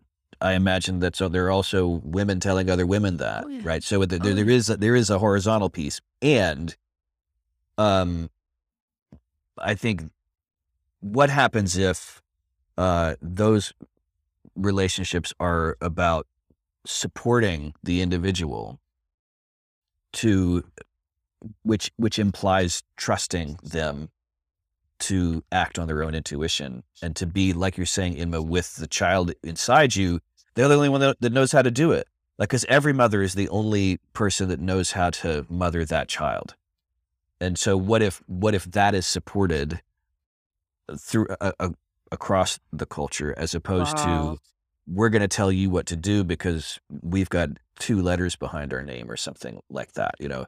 Um, i mean i think this comes to me from a, a, context of herbal medicine where my teacher was um, some i remember someone asking her uh, what what do you think of of these uh, what are they? It's not fasts or purges. Maybe it's purges, but like the cleanses. That this is like you know, what do you think of the olive oil oh, cleanse yeah. or the this cleanse or that lemon juice? Cleanse? I don't know what they all are, but and she says, well, I mean, you know, it's up to you. like first of all, like like I I've got my opinion, but that's me. Um, but that her approach is is to nurture and nourish the body using herbs, using food like maybe even like let's begin with the food and if something's really still out of whack let's work we'll use a tincture or a salve or a tea or something with herbal medicine as opposed to food. Um, but that it's this basic split between eh, eh, you know the cleanse is this purging. It's this it's this like it's a it's a it's a it's a it amounts to violence compared to the nourishment that she's proposing and that it's it's it's like self-flagellation or something. It's it's it's it's like mortification of the flesh. Flesh. It's like this this very sort of Roman Catholic feeling um, uh, approach to making things right. Like there's something wrong with you. We're gonna like strip away what's wrong with you. You know, we're gonna we're gonna tear that out or something, and, and we're gonna cleanse you of what's dirty, what's toxic, what's you know foul or whatever it is instead of, which also denies the intelligence of the body. If instead we support the body, because the body is the one that knows how to heal itself, which I know that's a crazy idea in the West, but it's that's a much older idea than the West. Um, and uh, and so what you know what happens if we nourish the body and and demonstrate to it that we trust it to heal itself and that we're there to provide any support that it can't provide itself by feeding it whatever we feed it. And um, like what if so that's what i'm that's where i'm coming from with talking about this in terms of pregnant women is that what if that's the way the culture treats pregnant women? Instead of saying like we need to treat your ignorance by telling you the right thing to do because we've got the answer and it's a one size fits all answer. So it's easy to, for us to just yep. distribute that and like enforce it, you know. Yep. Except it's so interesting. In Sweden, you're absolutely banned from eating like dessert cheeses. You know? Mm. French women do not hear this. Please don't. so it's like, you know, what's really dangerous here isn't really dangerous in France. So so it's it's again there's this okay in this country we have come to this understanding. Let's let's show our control in this way. Uh, and then it has different types of flavors based on like anathema in France to to even consider the fact that you wouldn't be able to to eat you know, really good cheeses just because you're pregnant. Like, so Yeah, it is. Oja It, toast for you. um, it is. It is. Uh, treat, treating or or boxing pregnancy pregnancy as sickness. Mm.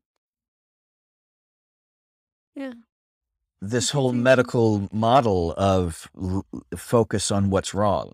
Mhm, mhm. Like that's the logical extension of that mindset, right? Is that here's this perfectly, this is the way life continues. Let's treat it like an illness. Yeah. When you're a hammer, Yeah, yeah.